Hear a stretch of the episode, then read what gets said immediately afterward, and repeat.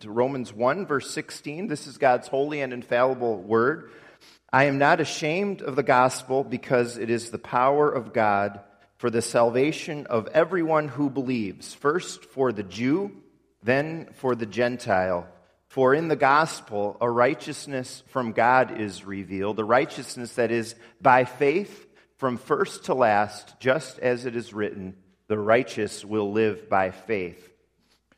So, in these verses, we're, what we're doing is we're finishing up what really is, is kind of the, the introduction to the book of Romans. Uh, and just as the entire book of Romans is full of theological depth and richness and beauty, so is the introduction, which is why this is the fourth message on the introduction alone. And most people agree that verses 16 and 17 are the theme of the book. If Romans as a whole gives us a summary of what we believe, and if Romans as a whole is almost like a mini doctrinal textbook, here we have the book and our faith summarized in two verses. It's just incredible what's packed in here. Many essentials of the faith are included. Paul tells us all about that faith of ours in these two verses. We're just going to go right through them. First of all, we see that these verses, which are a summary of the book, these verses can be summarized. And what's at the very heart of verses 16 and 17? You could argue it a few different ways, but I kind of go along with those who say the summary is the word gospel. If you were pressed to give a one word summary of the Christian faith uh, to uh, whether you're having a discussion in a Bible study or a small group or, or maybe an unchurched friend or, or neighbor, uh, the word gospel would be a very fine choice to use. It's found over 90 times in the New Testament, and we have it twice right here in these verses. Greek, gospel is it's the translation of a Greek word meaning good news. And the Greek word is where we get the word evangelism and the word evangelist. And that means literally one who brings good news. As much as enemies of the faith, you know, sometimes want to say Christians are, are sort of a negative people or judgmental or whatever, or they're sort of put a downer on everything. The reality is the gospel is what we're about. And that means we are about the spreading and the sharing and the living of the good news. We have a good news message, a good news word. That's what gospel means. Uh, the most popular news headlines are bad news. I, I looked up this week one source uh, that listed what it saw as the top 15 headlines, like newspaper, news, top 15 headlines of the past decades. Three of the 15 were, you could say, were positive, but the others were all bad news. October 29, 1929. What do you think that one was? Greatest crash in Wall Street's history. Not good news. September 12, 2001, the New York Times. War on America. August 9, 1974. What could that one be? Nixon resigns. November 22, 1963. Assassin kills Kennedy. Lyndon Johnson sworn in. On August 31, 1997, Diana dead. Princess Diana. The Christian's headline, however, is good news. The rest of these words and phrases that we're going to get into really kind of fill out what that good news is, what it's all about. And a righteousness from God is the heart of it. That phrase is used eight times in Romans, and that gets us close to the theme of the whole letter, if you want to know what the theme of Romans is. And We could call this sort of the definition of the good news. And the righteousness of God is, is, as one person puts it, it's the act by which God brings people into a right relationship with Himself. So, righteousness from God is God acting in such a way to bring people from one situation into another. Righteousness from God is God acting to create a status change in a person, to change someone and who they are and where they've been and now where they're going to be. It's from God. That might seem like a throwaway phrase, but it gets at something very vital uh, uh, to what we believe. The righteousness does not come, and the gospel does not come uh, from angels, doesn't come from men or women. This status change originates from God. And we could talk here, as the Bible does in other places, about God's plan in eternity, his plan to create and is carrying out of the creation of the universe, the completion of the plan, the preparing of Jesus coming. Whatever you want to talk about related to the gospel and the righteousness, it's all God. It's from Him. Even though it's not in these verses, we could add another little phrase, and that's of Christ. The righteousness from God is of Christ. And we saw uh, in, the, in, in, the last couple messages uh, in, in Romans the centrality of Jesus Christ for Paul, especially verses 2 through 5 in Romans 1. And we're going to see that more as the book goes on. Jesus Christ's perfect righteousness becomes ours. Jesus Christ is the foundation of our faith. His person, His work. That's what comes to us. So it's the righteousness from God that's of Christ ultimately. Salvation is a central word, too, of our faith in these verses. Another word we could use is deliverance. We're delivered from something. And in the verses just after ours, we didn't read them this morning, but we're going to get into them, and, and they're, it's a little bit it's a little bit of a downer, um, but it's a downer that we need to hear. It's a section on sin and the wrath of God, and it shows us why this salvation word is important. If we ignore the seriousness of sin, we'll wonder, well, why do I need to be brought from one status to another, like the righteousness from God does. Why do I need delivering? Why, why would I need to change? Romans tells us in depth that all people are in a very bad situation that will lead to judgment, God's wrath, everlasting punishment in hell. And so we desperately need deliverance. We need salvation. Another key phrase here is power of God. The gospel is the power of God for salvation. Salvation, to me, this means that salvation is effective. Because God's power, because He's God, it's infinite. He's omnipotent. He's all powerful. If the gospel is the power of God for salvation, that means this salvation that people need, that you and I need, is going to happen. God is able to deliver.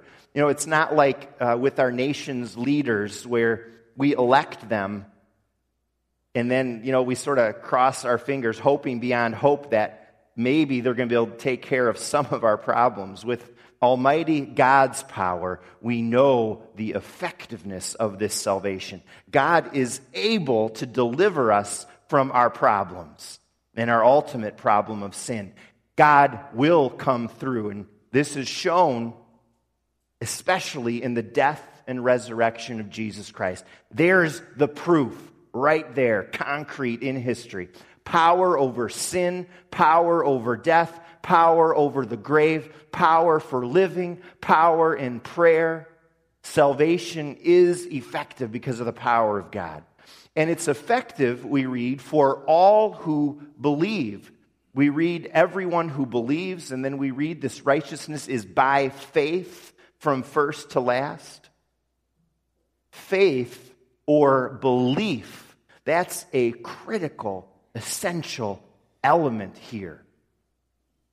All of what we're talking about, it's by faith. It's how salvation and the power and the righteousness happen and are in our lives. Faith and believing come up again and again in Romans.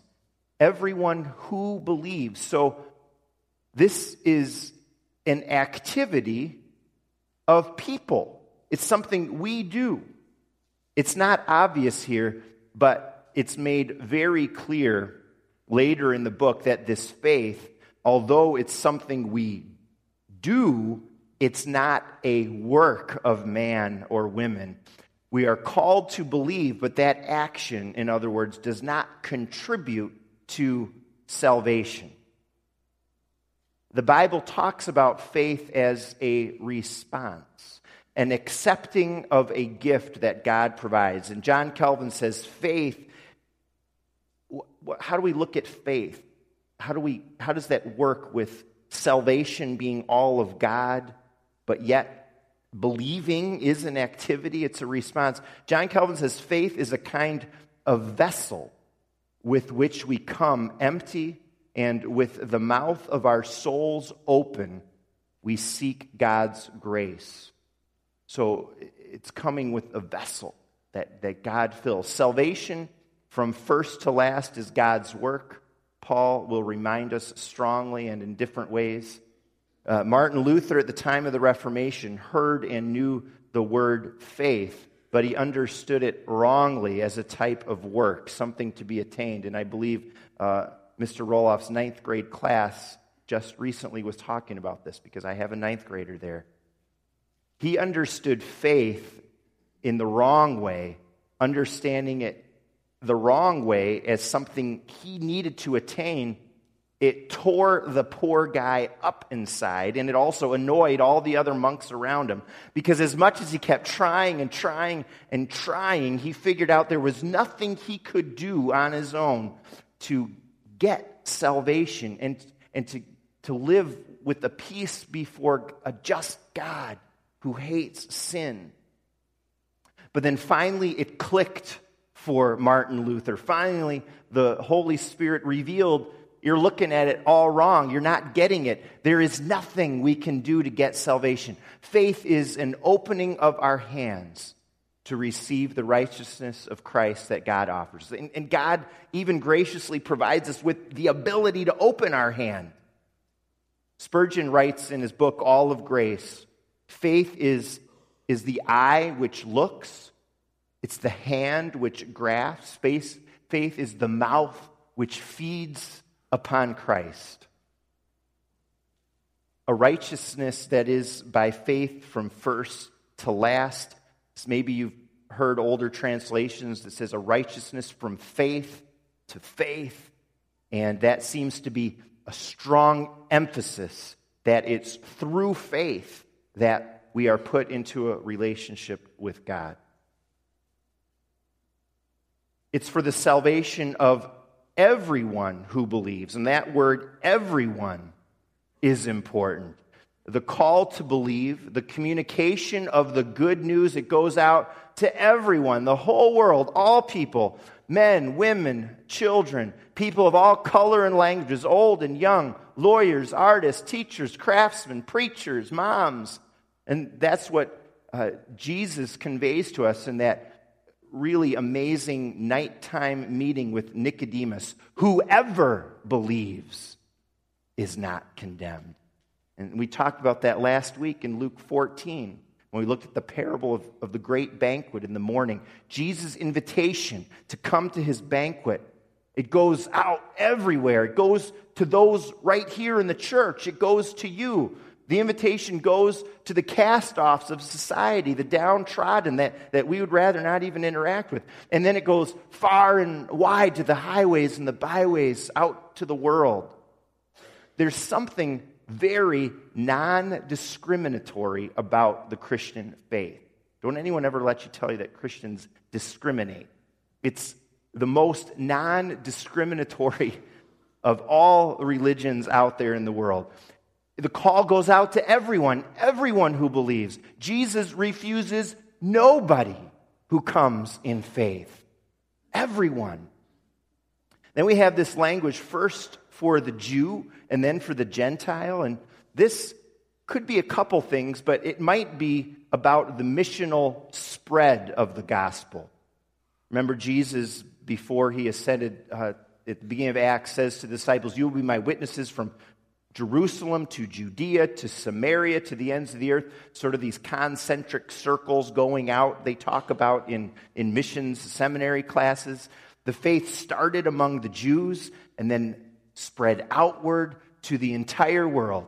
So the gospel of Jesus, this good news, it goes out. Jesus says in the Great Commission in Matthew 28, go and make disciples. This is an essential of our faith. And still today it is. Not all of God's children have heard the message. They haven't all responded yet. And so this call continues for the church, the church everywhere.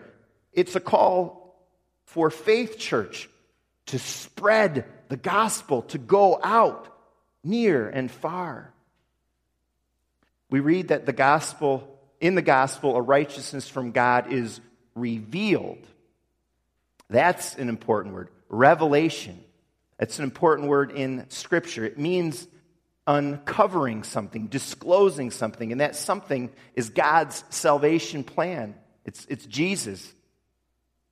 In Paul's day and in the ancient world, uh, there were what were called mystery religions. And those were kind of big, kind of the, the hip thing.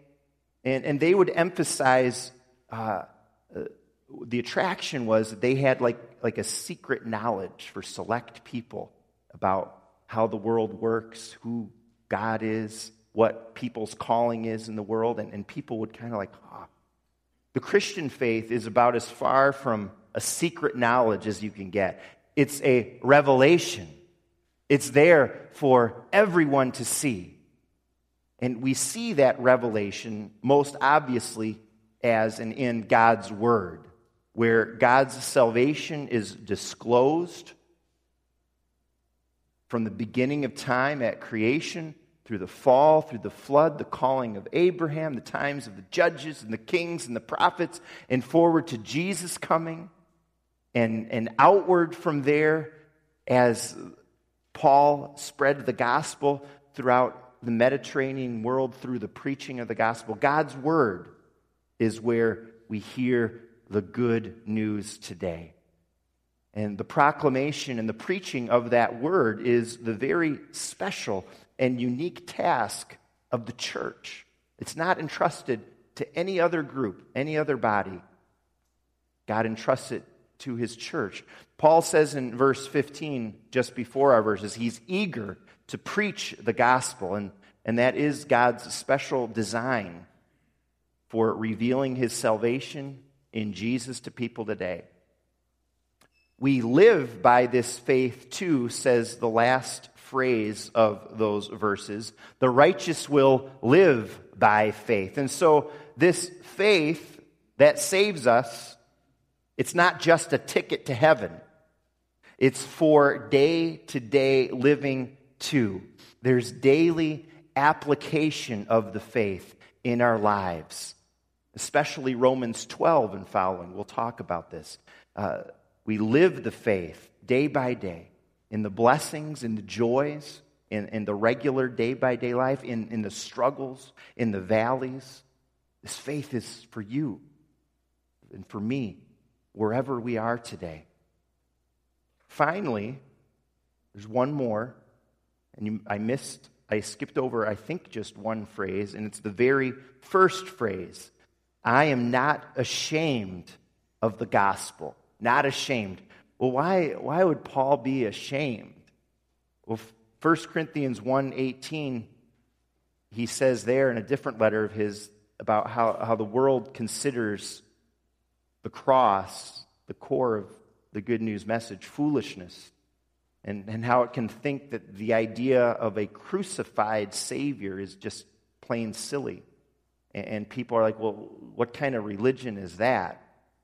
It's nothing like the world had ever seen, nothing like the world had ever imagined. Especially people in Rome, in Rome, the city of Rome, that, that posh and powerful capital of the Gentile world, they would scoff at, at a humble servant type of person like Jesus. And, and because Christians had only one God who is invisible, who you worship, the, the pagan people of those days would call Christians atheists, believe it or not, because these pagans had all these different, you know, like the, the Greek and Roman pantheon of gods. Those pagans, they, they called Christians atheists because of who God is. The Jews of the day said the Christian faith subverted the law of God, which was so important for them, and they laughed at the Christian faith for that reason.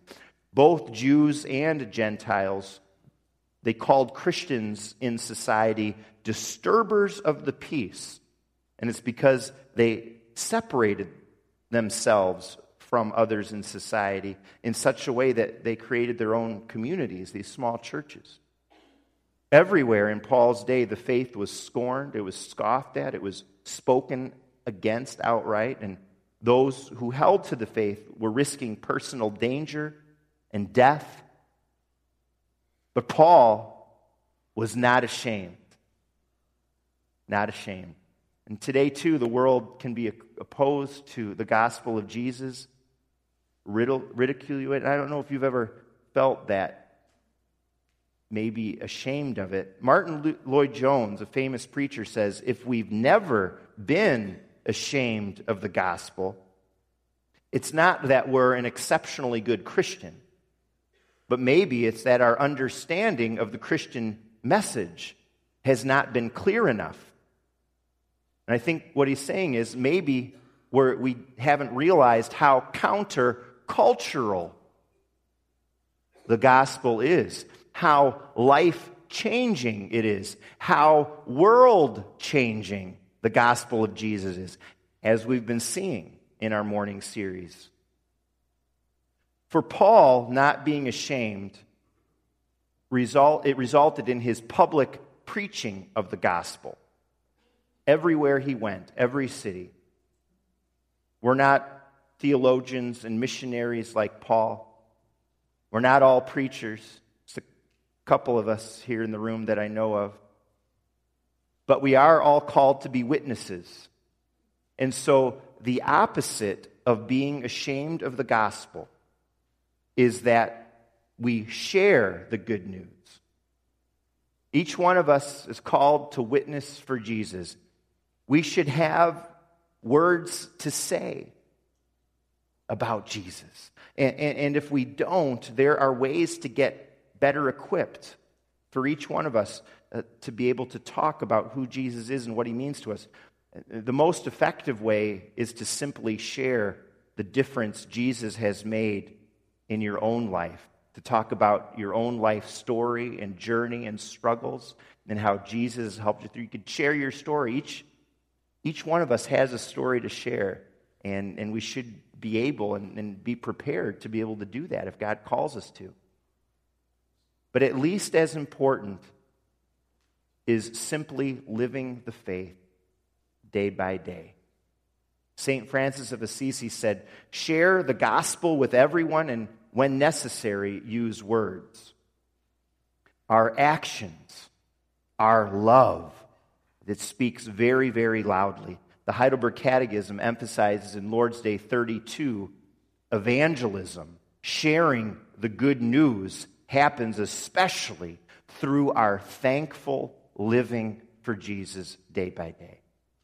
So, Paul's declaration at the beginning of this summary of the book and summary of the faith, I am not ashamed, I believe calls us not to be ashamed. And I think that includes being the opposite of that, not being ashamed to be witnesses of the gospel ourselves, each one of us.